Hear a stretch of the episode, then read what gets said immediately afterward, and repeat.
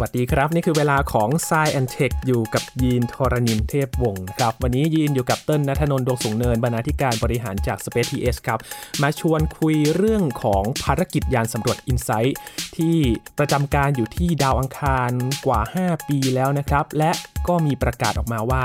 จะสิ้นสุดภารกิจในเดือนธันวาคมนี้ครับ วันนี้มาแรปอัพกันนะครับว่าภารกิจของ InSight ที่ไปอยู่บนดาวอังคารนั้นน่ะ เขามีข้อมูลอะไรที่น่าสนใจให้เราได้ศึกษากันบ้างคุยกันใน Science Tech ตอนนี้ครับ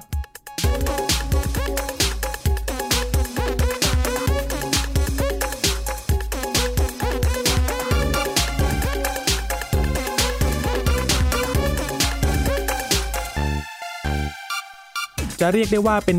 ดาวเคราะห์ที่ชุกชุมไปด้วยยานสำรวจก็ว่าได้นะครับสำหรับดาวอังคารดาวเคราะห์สีแดงเพื่อนบ้านของเรา มนุษย์พยายามจะไปศึกษาหาข้อมูลเกี่ยวกับดาวเคราะห์ดวงนี้นะครับถึงโอกาสที่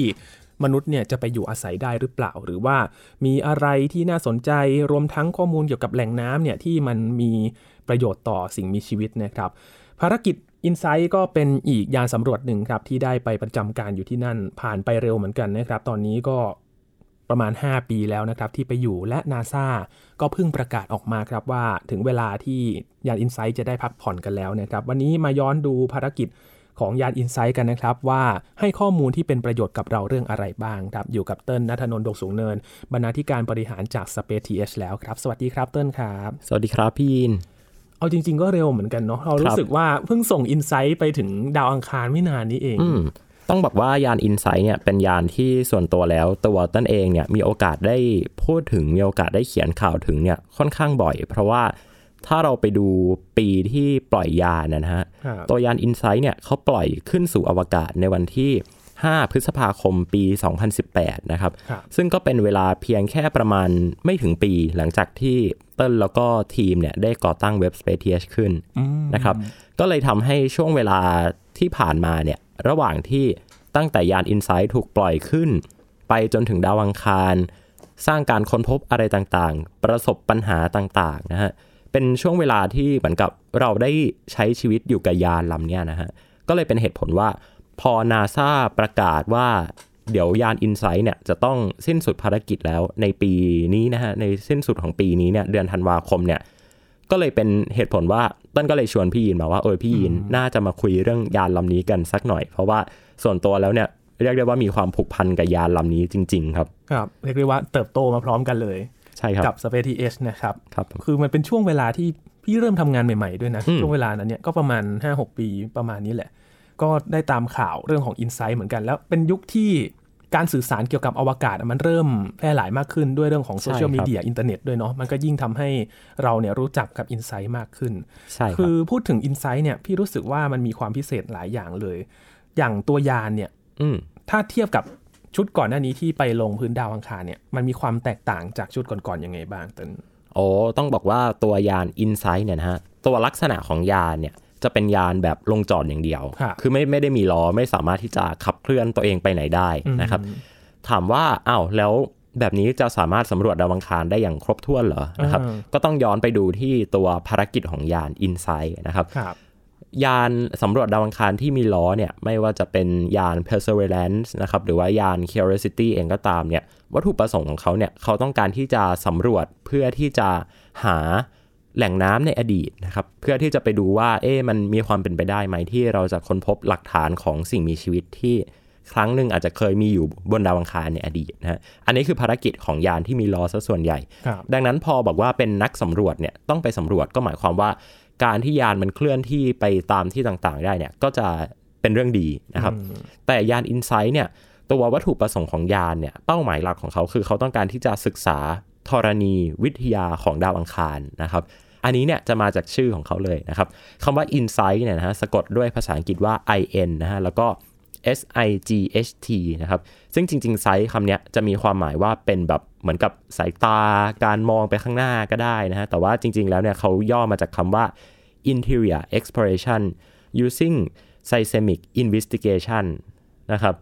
คือยาวมาก มันยาวมาก มันยาวมาก จริง ๆ มีต่ออีกนะ มันมีต่อก็คือ geodesy and heat transport นะฮะ แต่ว่าเรียกสั้น ๆ ว่า insight อ่าอ่า ถ้าแปลเป็นภาษาไทยก็จะเป็นอารมณ์ประมาณว่า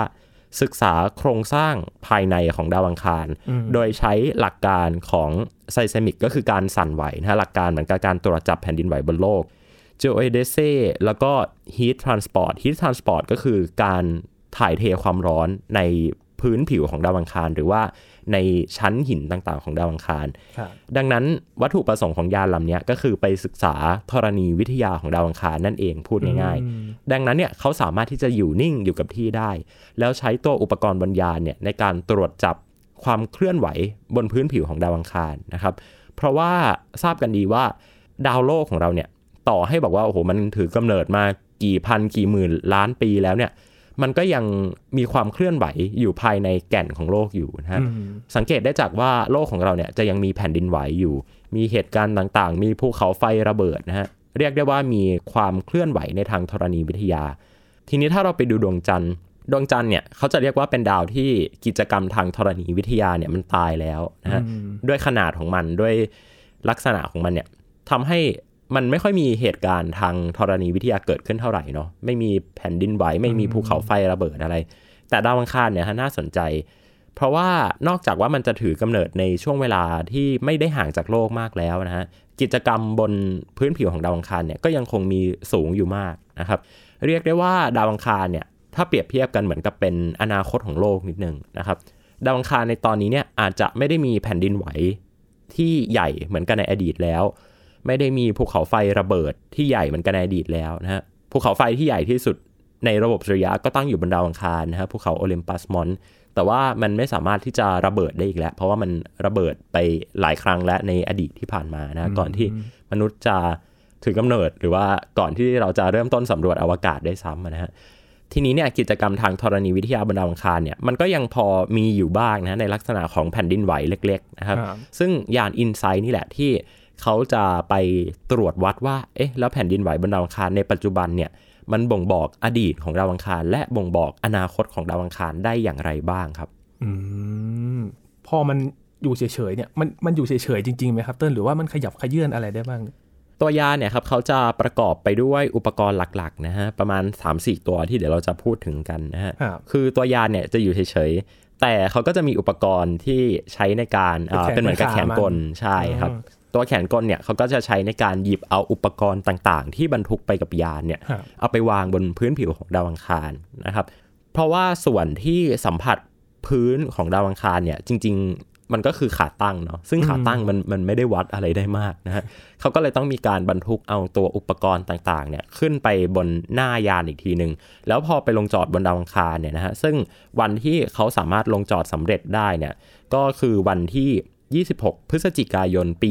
2018 นะฮะ แล้วเขาก็เริ่มต้นหยิบเอาอุปกรณ์ต่างๆ เนี่ยไปวางบนผิวของดาวอังคารนะครับ ตัวอุปกรณ์ดังกล่าวเนี่ยก็จะมีตั้งแต่ตัวที่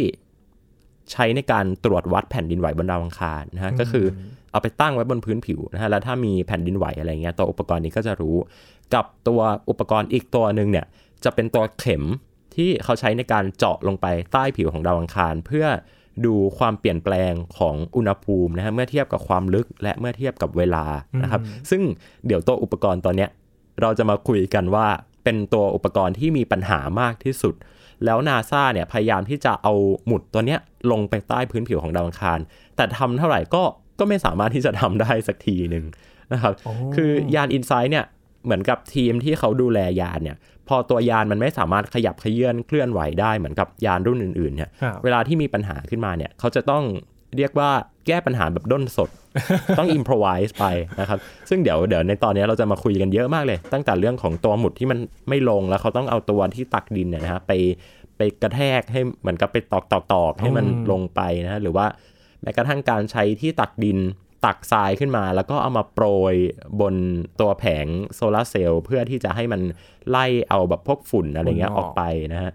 คือ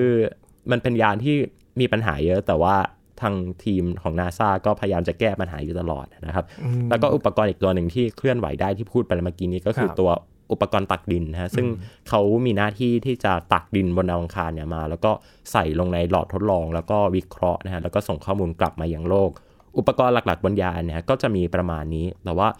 ฟังดูอาจจะน้อยไม่ได้เทียบเท่ากับโหยานลำอื่นที่มีอุปกรณ์ติดไปเยอะมาก มีการสังเคราะห์ออกซิเจนบนดาวอังคารนะฮะเหมือนยาน Perseverance อะไร แต่ว่าตัวอุปกรณ์พวกนี้เนี่ยเรียกได้ว่าเป็นสิ่งใหม่มากๆ ที่ถูกยกไปตั้งบนดาวอังคาร แล้วก็นอกจากข้อมูลทางธรณีวิทยาแล้วเนี่ยตัวยาน InSight เองเนี่ยก็ยังช่วยให้เราสามารถที่จะตรวจจับแผ่นดินไหวที่เป็นแผ่นดินไหวจริงๆนะครับบนดาวอังคารได้หลายครั้งเลย แล้วก็ตัวเลขของการสั่นไหวเนี่ยที่รุนแรงมากที่สุดเนี่ยเพิ่งจะตรวจจับได้เมื่อไม่กี่เดือนที่ผ่านมานี้เองครับ คือความเคลื่อนไหวของแผ่นดินในดาวอังคารเนี่ยส่วนหนึ่งเนี่ยก็มารู้มาจากเจ้ายานอินไซด์นี่แหละที่ไปเก็บใช่ครับข้อมูลมา พี่จำได้ละเติ้ลเคยพูดถึงอินไซด์ครั้งหนึ่งที่เราพูดถึงการแก้ปัญหาเฉพาะหน้าของการส่งยานสำรวจไป ถูกต้องอ่าวันเนี้ยเราจะไม่ได้รู้จริง ๆ แล้วว่าเขาทำงานกันยังไง ถ้ามันมีปัญหาจริง ๆ แล้ว เออ มันทำงานกันยังไงแล้ว ยานสำรวจแต่ละแบบมันก็มีปัญหาไม่เหมือนกันเนาะใช่ครับอืมเริ่มจากการทำงานอุปกรณ์ตัวไหนดีที่เติ้ลอยากจะเล่าให้ฟัง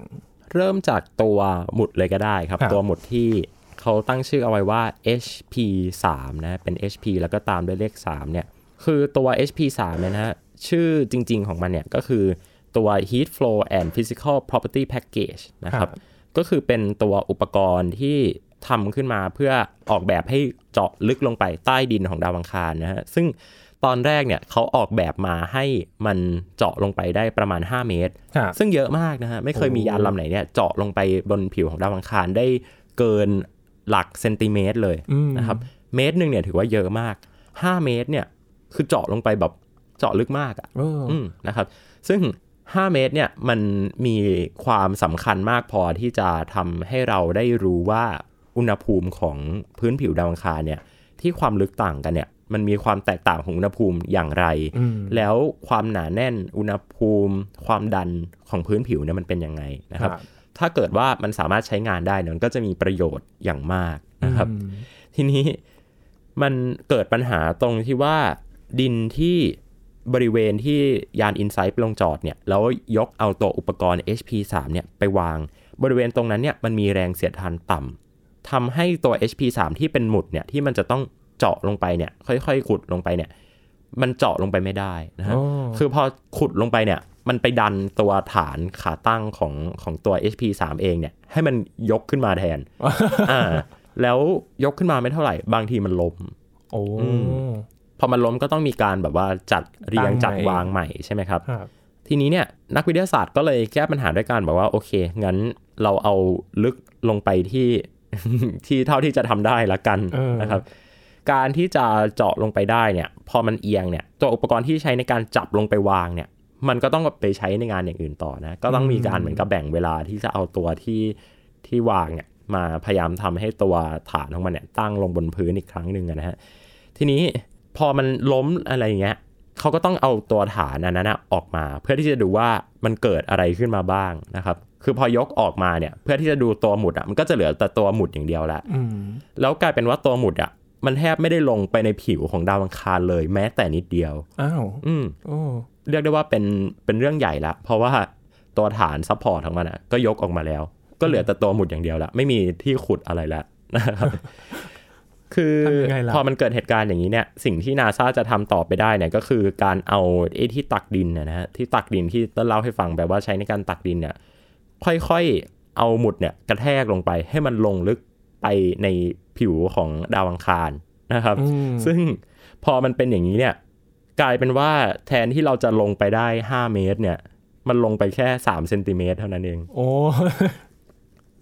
เดี๋ยวนะเอาที่ตักดินไปตอกเหมือนเอาค้อนไปตอกตะปูอะไรอย่างเงี้ยเหรอใช่ครับ ซึ่ง2-3เมตรนี่คือ จริง ๆ ถ้าเราออกแบบอุปกรณ์มาที่มันไม่ต้องหวังไกลว่าไปถึง5เมตรอะเออลึกลงไปถึงเมตรหนึงอะก็ยังโอเคไงอืมนึกออกว่าแต่อันนี้คือแบบโหตั้งใจไว้ว่าห้า5เมเมตตรรแต่ลงจริง ๆ ได้แค่3เซนติเมตรเนี่ยโอ้ยนะครับ ข้อมูลของทางนาซาเนี่ยนะเขาได้มีการปล่อยออกมาบอกว่าในวันที่ 9 มกราคมปี 2021 นะฮะ จำนวนครั้งทั้งหมดที่นักวิทยาศาสตร์เนี่ยพยายามที่จะตอกตัวหมุด HP3 ลงไปเนี่ยเขาพยายามตอกไปมากกว่า 500 ครั้งนะครับ แต่ก็ไม่ได้เกิน3เซนติเมตรนี้เลย ก็เลยก็เลยกลายเป็นว่าเราเหมือนกับเสียอุปกรณ์ HP3 เนี่ยไปเลยนะฮะก็คือน่าเสียดายมากที่เราอาจจะไม่ได้ข้อมูลเรื่องของตัว heat transfer หรือว่าตัวความร้อนบนพื้นผิวของดาวอังคารมากสักเท่าไหร่ แต่ว่าก็แสดงให้เห็นนะฮะว่าเออการไปสำรวจดาวอังคารเนี่ย หลายอย่างมันมันไม่เป็นไปตามแผนเลยอืมนะครับ ไม่ใช่ง่าย ๆด้วย ใช่ เราก็เลยไม่ได้มีข้อมูลเรื่องอุณหภูมิเท่าไหร่ แต่ว่าข้อมูลที่เรามีเกี่ยวกับยาน InSight แล้วว่าแล้วเราต้องรู้สึกว่าหลายคนค่อนข้างที่จะ wow กับมันเนี่ยก็คือตัวอุปกรณ์ในการตรวจจับแผ่นดินไหวนะฮะอืมที่ถ้าบนโลกเนี่ยเขาจะเรียกว่า seismometer อ่า ไปอยู่บนดาวอังคารก็เรียก seismometer เหมือนกันไม่รู้จะพูดทำไม เอาเป็นว่าเป็นครั้งแรกและการที่มีการเอาอุปกรณ์ตัวเนี้ยไปตั้งอยู่บนพื้นผิวของดาวอังคารนะครับ แล้วก็โชคดีหน่อยเพราะว่าตัวอุปกรณ์ตัวเนี้ยมันไม่ต้องเจาะลงไปไงอ่ามัมันเอาไปตั้งไว้เฉยคืออยู่บนพื้นผิวเนี่ยนะๆบนพื้นผิวเฉยอ่าๆนะครับ ก็ไม่ต้องเอาอะไรไปตอกมันเพราะว่าก็โชคดีนะครับก็อุปกรณ์ตัวนี้นี่แหละ ที่ทำให้เราได้ข้อมูลใหม่ ๆ เกี่ยวกับแผ่นดินไหวบนดาวอังคารนะครับ ซึ่งตัวแผ่นดินไหวบนดาวอังคารเนี้ยเราสามารถตรวจจับได้หลายครั้งนะฮะเกินเกิน 500 ครั้งเลยอืมนะครับแต่ว่าการสั่นไหวของมันเนี่ย500ครั้งไม่ได้หมายความว่ามันจะแบบโอ้โหสั่นสะเทือนอะไรเยอะขนาดนั้นนะฮะก็แบ่งๆกันไปนะครับ บางครั้งก็สั่นแรง บางครั้งก็สั่นน้อยนะครับอืมทีนี้เนี่ยสิ่งที่เราได้เรียนรู้เลยเนี่ยก็คือ ธรณีแปรสันฐานเนี่ยนะฮะบนดาวอังคารเนี่ยที่เรียกว่า plate tectonic เนี่ยถ้าบนโลกจะเรียกว่า plate tectonic บนอังคารก็จะเรียกว่า plate tectonic เหมือนกัน เป็นการเหมือนกับเคลื่อนไหวของแผ่นเปลือกโลกนะฮะหรือว่าถ้าบนดาวอังคารคือเปลือกดาวอังคารเนี่ยอืมมันเกิดขึ้นน้อยมากกว่าที่เราคิดมากอ๋อนะฮะเรียกได้ว่าดาวอังคารเนี่ยมีกิจกรรมทางธรณีวิทยาที่ต่ำกว่าที่เราประเมินเอาไว้นะฮะอ่าหมายความว่าดาวอังคารเนี่ยแทบจะแทบจะหยุดนิ่งแล้วแทบจะไม่มีการเคลื่อนไหวแล้วหรือมันอาจจะเกิดขึ้น แต่เกิดขึ้นในบริเวณที่ลึกมากจนอุปกรณ์ของเราเนี่ยตัว seismometer เนี่ยไม่สามารถที่จะตรวจวัดได้อืมซึ่งอันเนี้ยก็ตอบอะไรไม่ได้ละต้องคอยดูว่าในอนาคตเนี่ยตัวยานที่ไปสำรวจดาวอังคารเนี่ยจะมียานลำไหนที่สามารถที่จะมีอุปกรณ์ที่มัน sensitive แล้วก็สามารถตรวจจับแผ่นดินไหวเล็ก ๆ หรือว่าการเคลื่อนไหวเล็ก ๆ บนดาวอังคารได้นะฮะแล้วก็อีกอันหนึ่งที่เป็นข้อมูลที่น่าสนใจก็คือ การตรวจจับลมบนดาวอังคาร อืมอ่านะครับ คือพออุปกรณ์เนี่ย มันมีความ sensitive ในการตรวจจับการเคลื่อนไหวใดๆก็ตามเนี่ย ลมบนดาวอังคารก็สามารถทำให้ตัวอุปกรณ์ seismometer เนี่ยตรวจจับการเคลื่อนไหวของลมบนดาวอังคารได้เหมือนกันอ่าดังนั้นนอกจากการตรวจวัดแผ่นดินไหวได้แล้วเนี่ย ตัวยาน Insight เองเนี่ยก็สามารถที่จะเอาเสียงหรือว่าเอาการเคลื่อนไหวของลมมาให้เราได้ฟังได้เหมือนกันนะซึ่งนาซาเขาก็เอาตัว เสียงของลมบนดาวอังคารเนี่ยมาปล่อยให้เราได้ฟังบนเว็บไซต์ด้วย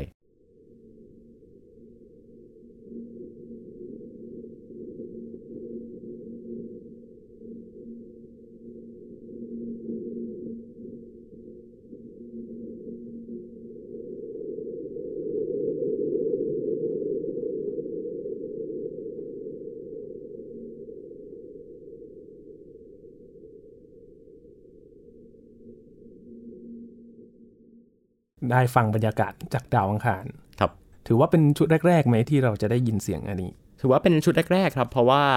ก่อนหน้าเนี้ยการส่งยานไปสำรวจดาวอังคารเนี่ยไม่มีการติดตัวอุปกรณ์ที่เป็นไมโครโฟนไปอ่าอันเนี้ยแน่นอนอยู่แล้ว เพราะว่าเราไม่ได้หวังจะไปบันทึกเสียงอะไรอะนะคฮะรับแต่ว่าพอยาน i n s i ซ h t เนี่ยเขาต้องตรวจจับแผ่นดินไหวอะแล้วตัวอุปกรณ์เนี่ยมันก็ดันสามารถตรวจจับเสียงได้ เพราะว่าจริง ๆ แล้วการสั่นไหวเนี่ยก็คือการสั่นสะเทือน แล้วเสียงก็คือการสั่นสะเทือนเหมือนกัน ดังนั้นพอลมบนดาวอังคารเนี่ยมันเกิดการสั่นสะเทือน เราก็บอกว่าโอเค เราอาจจะรับรู้มันในลักษณะของเสียง แต่อุปกรณ์เนี่ยมันก็รับรู้ได้ในลักษณะของการสั่นสะเทือน ก็เลยทำให้เรามีโอกาสได้ฟังเหมือนกับเป็นเสียงบนดาวอังคารครั้งแรกนะฮะในประวัติศาสตร์แล้วก็ว่าได้ ซึ่งต้นเข้าใจว่าการที่ยาน Insight เนี่ยสามารถที่จะเก็บเอาเสียงบนดาวอังคารมาฝากเราได้เนี่ยก็เป็นเหตุผลที่ทำให้ทีมวิศวกรของยาน Perseverance เนี่ยตัดสินใจที่จะติดไมโครโฟนไปกับ ตัวยาน Perseverance เพื่อฟังเสียงของดาวอังคารจริง ๆ สักทีหนึ่งนะฮะเออคือมันก็จะทำให้เราได้ยินถึงว่า เฮ้ยบนดาวอังคารมันก็จะมีพายุที่เราเห็นเนี่ย ยานส่วนใหญ่ที่ไปลงจอดมักจะเจอพายุทรายใช่ไหมใช่ที่ไปครับปกคลุมแล้วก็ไปบังแผงโซลาร์เซลล์แล้วก็ทำงานไม่ได้ ใช่ครับ ซึ่งพายุทรายนี่แหละ ที่เป็นสาเหตุที่ทำให้นาซาตัดสินใจที่จะบอกลายาน Insight ในเดือนธันวาคมปีนี้อืมนั่นเอง อ่าคือยานที่ไปสำรวจดาวอังคารเนี่ยนะฮะไม่ว่าจะเป็น Spirit Opportunity หรือแม้กระทั่ง Curiosity เองก็ตามเนี่ยลมบนดาวอังคารหรือว่าพายุบนดาวอังคารเนี่ยเป็นอุปสรรคต่อการสำรวจอย่างมากนะครับ ถามว่าทำไมถึงเป็นอุปสรรค คือมันไม่ใช่ว่าลมมันแรงมาก หรือพายุมันแรงมากจนแบบพัดหอบเอายานกระเด็นออกไป ไม่ใช่อย่างนั้นนะครับอันนี้จะไม่เหมือนกับในภาพยนตร์เรื่อง The Martian นะฮะแต่ว่าอุปสรรคที่เป็นอุปสรรคหลัก ๆ เลยเนี่ยที่ยานจะต้องประสบพบเจอเนี่ย ก็คือการที่ตัวแผงโซลาเซลล์นะซึ่งเป็นแผงรับพลังงานแสงอาทิตย์เนี่ยมันถูกทรายหรือว่าถูกฝุ่นเนี่ยมันปกคลุมนะครับพอปกคลุมเนี่ยมันไม่ใช่ว่าปกคลุมไปแล้วจะใช้งานไม่ได้เลยนะฮะคือมันต้องเกิดการสะสมเรื่อยๆนะครับ ส่งไปครั้งแรกๆเนี่ยตัวยานอาจจะสามารถสร้างพลังงานได้จากแผงโซลาเซลล์เต็มประสิทธิภาพเนาะร้อยเปอร์เซ็นต์ผ่านไป 5 เดือนอาจจะลดเหลือ 80% ผ่านไป 1 ปีอาจจะเหลือแค่ 50%นะครับ ผ่านไป 4 ปี 5 ปี อาจจะเหลือแค่ 10% 20%ก็ได้นะครับ นี่แหละคืออุปสรรค ดังนั้นทีมวิศวกรเนี่ยจะต้องมีการจัดการบริหารพลังงานที่ยานเขาสามารถที่จะผลิตขึ้นมาได้จากแสงอาทิตย์เนี่ยในปริมาณที่แตกต่างกันออกไปในแต่ละปี ซึ่งตัวเลขพวกเนี้ยนะฮะ ถ้าเราเอามาคำนวณเนี่ย เราจะสามารถพอรู้ได้ว่า แล้วตัวยานเนี่ย เขาจะสูญเสียพลังงานไปจนถึงขั้นที่ทำงานไม่ได้เนี่ยเมื่อไหร่นะครับซึ่งทางนาซาเขาก็ประเมินของยานอินไซต์ไว้เนี่ยอยู่ที่ประมาณเดือนธันวาคมปี 2022นะฮะแต่ว่าในตอนนี้เนี่ยตอนที่เรากำลังอัดพอดแคสต์กันอยู่เนี่ยในเดือนมิถุนายนปี 2022เนี่ยถามว่ายานอินไซต์ยังทำงานอยู่ไหม ก็ยังทำงานอยู่นะ ตัวอุปกรณ์ต่างๆ ตัวเซ็นเซอร์ต่างๆเนี่ยทั้ง 2 ตัวที่ท่านพูดถึงไปเนี่ยรวมถึงอุปกรณ์ในการตรวจวัดตักดินอะไรเงี้ยยังยังทำงานกันอยู่ เพียงแต่ว่าจะไม่มี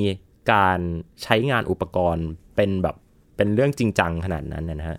คือเหมือนกับว่าทำงานในแบบ passive ละกันไม่ได้ active เหมือนกับเมื่อก่อน ตัวเซนเซอร์ที่ใช้ในการวัดแผ่นดินไหว ถ้าเกิดว่าพรุ่งนี้มะรืนนี้มีเหตุการณ์แผ่นดินไหวบนดาวอังคาร ตัวยาน InSight ก็จะยังคงเก็บข้อมูลและส่งกลับมายังโลกอยู่นะฮะยังไม่มีการตัดสัญญาณการสื่อสารระหว่างโลกกับดาวอังคาร กับยาน InSight แต่อย่างใด แต่พอเดือนธันวาคมเป็นต้นไปเนี่ยนักวิทยาศาสตร์จะต้องตัดช่องสัญญาณในการคุยกับยานอินไซด์แล้วเพราะว่าในการคุยกับยานเนี่ยต้องมีการหันจานเนาะเพื่อให้สื่อสารกับยานบนดาวอังคารได้ ต้องมีการแบ่งช่องรับสัญญาณนะฮะ การที่เราพยายามจะติดต่อสื่อสารกับยานอวกาศลำใดลำหนึ่งนานเกินไปเนี่ยก็เป็นอุปสรรคในการติดต่อกับยานลำอื่น ที่อาจจะกำลังปฏิบัติภารกิจที่สำคัญมาก ๆ อยู่นะฮะดังนั้นพอเมื่อถึงเวลาที่นักวิทยาศาสตร์เขาประเมินแล้วว่าพลังงานไม่น่าไหวแล้วทำงานไม่น่าไหวแล้ว ก็จะต้องมีการตัดสัญญาณการเชื่อมต่อนะครับ ซึ่ง ตามเป้าหมายที่เขาบอกไปก็คือในเดือนธันวาคมปี 2022 นี้เองอืมกำลังสงสัยเลยว่าเออตัดก็คือตัดไปเลยใช่ไหมไม่ได้แบบเผื่อใจไว้ว่าเออเดี๋ยวก็ติดต่อได้อีกก็คือไม่ได้เผื่อไว้เลย ใช่ครับ เพราะว่าอันเนี้ยต้องลองย้อนกลับไปดูช่วงที่ยาน Opportunity เนี่ย เขาโดนพายุฝุ่นเหมือนกัน ตอนนั้นเนี่ยนาซาก็พยายามติดต่อยาน Opportunity นานกว่า 6 เดือนนะฮะ แต่ว่าก็ไม่ได้รับสัญญาณตอบกลับมา ซึ่งเราจะพยายามต่อก็ได้นะฮะ แต่ว่าสุดท้ายแล้วเราก็มองว่า โอเค เราไปโฟกัสกับงานอื่น น่าจะดีกว่า น่าจะคุ้มค่ากว่า เพราะว่าอย่างตัวยาน Opportunity เองเนี่ย เขาถูกออกแบบมาให้ทำงานบนดาวอังคารได้เพียงแค่ 90 วันเท่านั้นนะแต่ว่าพออยู่จริงๆเนี่ยอยู่เป็น 10 ปีเลยยานอินไซน์นี่ก็เหมือนกันนะตอนแรกเขาถูกออกแบบมาให้ปฏิบัติภารกิจเนี่ยเพียงแค่ไม่กี่เดือนเท่านั้นนะตอนนี้อยู่มาได้ 5 ปีก็ถือว่าคุ้มคุ้มค่าคุ้มค่าแล้วแหละนะครับ ถ้าเอาเวลาตอนนี้เนี่ยที่เราอัดพอดแคสต์กันเนี่ยก็อยู่ที่ 3 ปี 6 เดือน 13 วันนะฮะอันนี้คือรวมระยะเวลาตั้งแต่เริ่มทำงานนะคือไม่รวมระยะเวลาส่งระยะเวลาในการเตรียมตัวนะฮะตอนแรกเนี่ยเขาถูกออกแบบมาให้ทำงานเพียงแค่ 728 วันนะครับก็คือประมาณ 2 ปีนิดๆนะครับประมาณ 24 เดือน ซึ่งก็เป็นระยะเวลาที่ปกติของยานอวกาศที่จะปฏิบัติภารกิจอยู่แล้วนะครับ แต่ว่า ก็เรียกได้ว่ายานอินไซต์เนี่ยก็นำมาซึ่งข้อมูลใหม่ๆ ให้กับมนุษย์ได้เยอะมากๆเหมือนกันครับครับเวลาที่มันเกินไปเนี่ยมันก็ถือว่าเป็นกำไรของวิทยาศาสตร์เลยเนาะว่าแบบเอองานมันยานมันทำงานอยู่ แล้วก็ได้ข้อมูลเพิ่มมาเรื่อยๆอินไซต์ให้อะไรกับเราบ้างครับเติ้ลก่อนที่มันจะปิดฉากของมันไปต้นอยากสรุปให้ฟัง 3 สิ่งหลักๆกันนะฮะ ว่ายานอินไซต์เนี่ยสรุปแล้วเขาให้ข้อมูลอะไรกับเรา อย่างแรกเลยก็คือ ไม่เคยมียานอวกาศลำใดที่ถูกออกแบบมาเพื่อศึกษาธรณีวิทยาของดาวอังคาร ได้อย่างเต็มรูปแบบเท่ากับยานอินไซต์มาก่อน ดังนั้นข้อมูลของยานอินไซต์เนี่ยมันเหมือนกับเป็นจุดเริ่มต้น เหมือนกับเป็นเปเปอร์ฉบับแรกที่พูดถึงธรณีวิทยาของดาวอังคาร จากอุปกรณ์ที่ไปติดตั้งอยู่บนนั้นจริง ๆ ในการตรวจจับแผ่นดินไหวตรวจจับกิจกรรมทางธรณีวิทยาต่างๆ ดังนั้นแม้เราจะไม่ได้ข้อมูลเยอะมากขนาดนั้น แต่ พอมันเป็นข้อมูลแรกเนี่ยมันก็เป็นทั้งคำตอบของคำถามในอดีตและเป็นคำถามให้กับข้อมูลที่เราต้องการจะค้นหาในอนาคตนะฮะในอนาคตแน่นอนอยู่แล้วว่าคงมีการส่งยานอวกาศลำอื่นๆ ไปบนพื้นผิวของดาวอังคาร เพื่อศึกษาธรณีวิทยาอย่างเต็มรูปแบบอีกครั้งหนึ่งนะฮะดังนั้นประโยชน์อย่างแรกเลยอะต้นมองว่ามันคือการตั้งหมุดหมายเป็นหมุดหมายแรกในการสำรวจธรณีวิทยาของดาวอังคารที่ทำให้เรามีข้อมูลเอาไว้ใช้ในการ ศึกษาแล้วก็ออกแบบยานรุ่นถัดไปให้มันดีขึ้นนะครับ อย่างที่2เลยก็คือ มันเป็นเครื่องพิสูจน์ว่ายานสำรวจดาวอังคารเนี่ยต่อให้ออกแบบมาดียังไง ก็เจอปัญหาอยู่ดีนะครับ โดยเฉพาะปัญหาเรื่องหมุด HP3 ที่ตอกไม่ลงสักทีหนึ่ง ตอนแรกออกแบบไว้ว่าจะลงให้ได้ 5 เมตร ลงไปจริง ๆ แค่ไม่กี่ซนติเมตรเท่านั้นเองนะอันนี้เนี่ยมันสำคัญยังไง มันสำคัญเพราะว่าตัวยาน Insight เนี่ยเขาไม่ได้ เขาเรียกได้ว่าเขาไม่ได้ออกแบบใหม่ตั้งแต่แรกทั้งหมดนะฮะ มีการเอาตัวโครงสร้างของยาน Phoenix ที่เคยส่งไปลงจอดดาวอังคารในปี 2008 เนี่ยเมื่อ 10 ปีที่แล้วเนี่ยมาปรับปรุงด้วยนะครับ ในอนาคตก็คงมีการรีไซเคิลเอาโครงสร้างของยาน Insight Phoenix เนี่ยมาใช้อีกนะฮะ แต่ก็เป็นเครื่องเตือนใจแล้วกันว่า แม้ว่าเราจะพยายามดีแค่ไหนแผนดีแค่ไหน เราก็จะเจอปัญหาที่เราไม่อยากเจออยู่ดีครับ อันนี้เป็นเรื่องที่ปฏิเสธไม่ได้เลยในวงการสำรวจอวกาศนะอันนี้คืออย่างที่ 2 แล้วก็อย่างที่ 3 ก็คือต้นมองว่ายาน Insight เนี้ยมันเป็นยานอวกาศที่เมื่อกี้พี่ยินพูดไปแล้วแหละว่ามันถูกส่งไปในช่วงเวลาที่โซเชียลมีเดียกำลังแบบกำลังพูดถึงอวกาศเยอะมากในช่วงเวลาประมาณ 5 ปีที่ผ่านมาเนี่ย ซึ่งเราเคยคุยประเด็นนี้กันไปแล้ว เรื่องว่าทำไมนาซาถึงได้มีการ ทำโซเชียลมีเดียที่มีประสิทธิภาพมากที่สุดในโลกนะฮะ คือยานอินไซต์เนี่ยเขาเหมือนกับทุกคนได้เห็นมันตั้งแต่ในช่วงแรกของภารกิจจริง ๆ มาจนถึงช่วงที่เป็นช่วงปิดท้ายของภารกิจนะฮะ แล้วต้นมองว่าอันนี้เนี่ยมันจะสร้างแรงบันดาลใจ แล้วก็เป็นภาพจำให้กับคนที่ติดตามข่าวสารในวงการอวกาศในช่วงนี้นะฮะ ได้ได้อย่างดีมากๆเลย ก็เรียกได้ว่าเป็นการสรุป 3 ประเด็นสำคัญที่ยาน i n s i ซต์เนี่ยฝากไว้กับเราบนดาวังคารนะครับ ซึ่งหลังจากเดือนธันวาคมปีนี้เนี่ยยานอินไซต์ก็จะพักผ่อนอย่างสงบอยู่บนดาวอังคาร เรียกได้ว่าไม่ต้องเหนื่อยไม่ต้องฝืน เอาอะไรไปตอกหมุดให้มันลงอีกแล้วนะครับ เพราะว่าไม่เป็นไรแล้ว ถือว่าเป็นการจบภารกิจอย่างสวยงามละกันแม้ว่า บางอย่างจะไม่ได้เป็นไปตามที่เราคาดหวังเอาไว้ แต่ว่า ก็มีหลายอย่างที่ยานอินไซด์ได้เริ่มต้นเอาไว้ให้กับเรา แล้วก็รอยานสำรวจดาวอังคารรุ่นถัดๆไปมาสารต่อภารกิจให้เรามีความรู้ความเข้าใจเกี่ยวกับธรณีวิทยาบนดาวอังคารมากขึ้นครับ ตอนนี้ก็จะกลายเป็นอนุสรสถาน ถ้าเรามีมนุษย์ไปถึงดาวอังคารจริงๆ ก็คงต้องกลับไปดูเนาะว่ามันเป็นยังไงบ้าง คงจะเก็บกู้ออกมา ถ้าถ้ามีโอกาสได้ไปถึงนะครับ แล้วก็เรื่องของภารกิจต่อไปเนี่ยก็คงได้เห็นแล้วแหละว่า จากอินไซต์เนี่ยมันมีปัญหาอะไรบ้างก็คงไปปรับปรับกันไป ซึ่งจริง ๆ ช่วงนี้มันก็ใกล้แล้วเนาะคาบเวลาที่จะส่งยานใหม่ไปดาวอังคาร อืม ถูกต้องครับ เราส่งยานไปดาวอังคารกันทุก 2 ปีหรือ 4 ปีอ่าซึ่งปี 2020 นะฮะ 2020 2022 2024 ก็เป็นช่วงเวลาที่เหมาะสมนะครับ ก็ใกล้แล้วแหละ ก็รอดูนะครับว่าจะมียานอะไร ที่จะไปเพิ่มเติมกับการสำรวจดาวอังคารบ้างนะครับ ในช่วงเวลาที่ใกล้จะถึงนี้ครับรอติดตามด้วยนะครับ และนี่คือภารกิจของยาน i n s i ซต์นะครับที่เรียกได้ว่าทำภารกิจได้อย่างเต็มภาคภูมิเนาะคุ้มค่ากับการส่งไปนะครับ ถึงแม้ว่าจะมีข้อผิดพลาดอะไรบางอย่างก็ อะไรก็เกิดขึ้นได้ครับ ในภารกิจอวกาศในเมื่อ มนุษย์เนี่ยไม่ได้ไปด้วยเนาะอะไรก็เกิดขึ้นได้ต้อง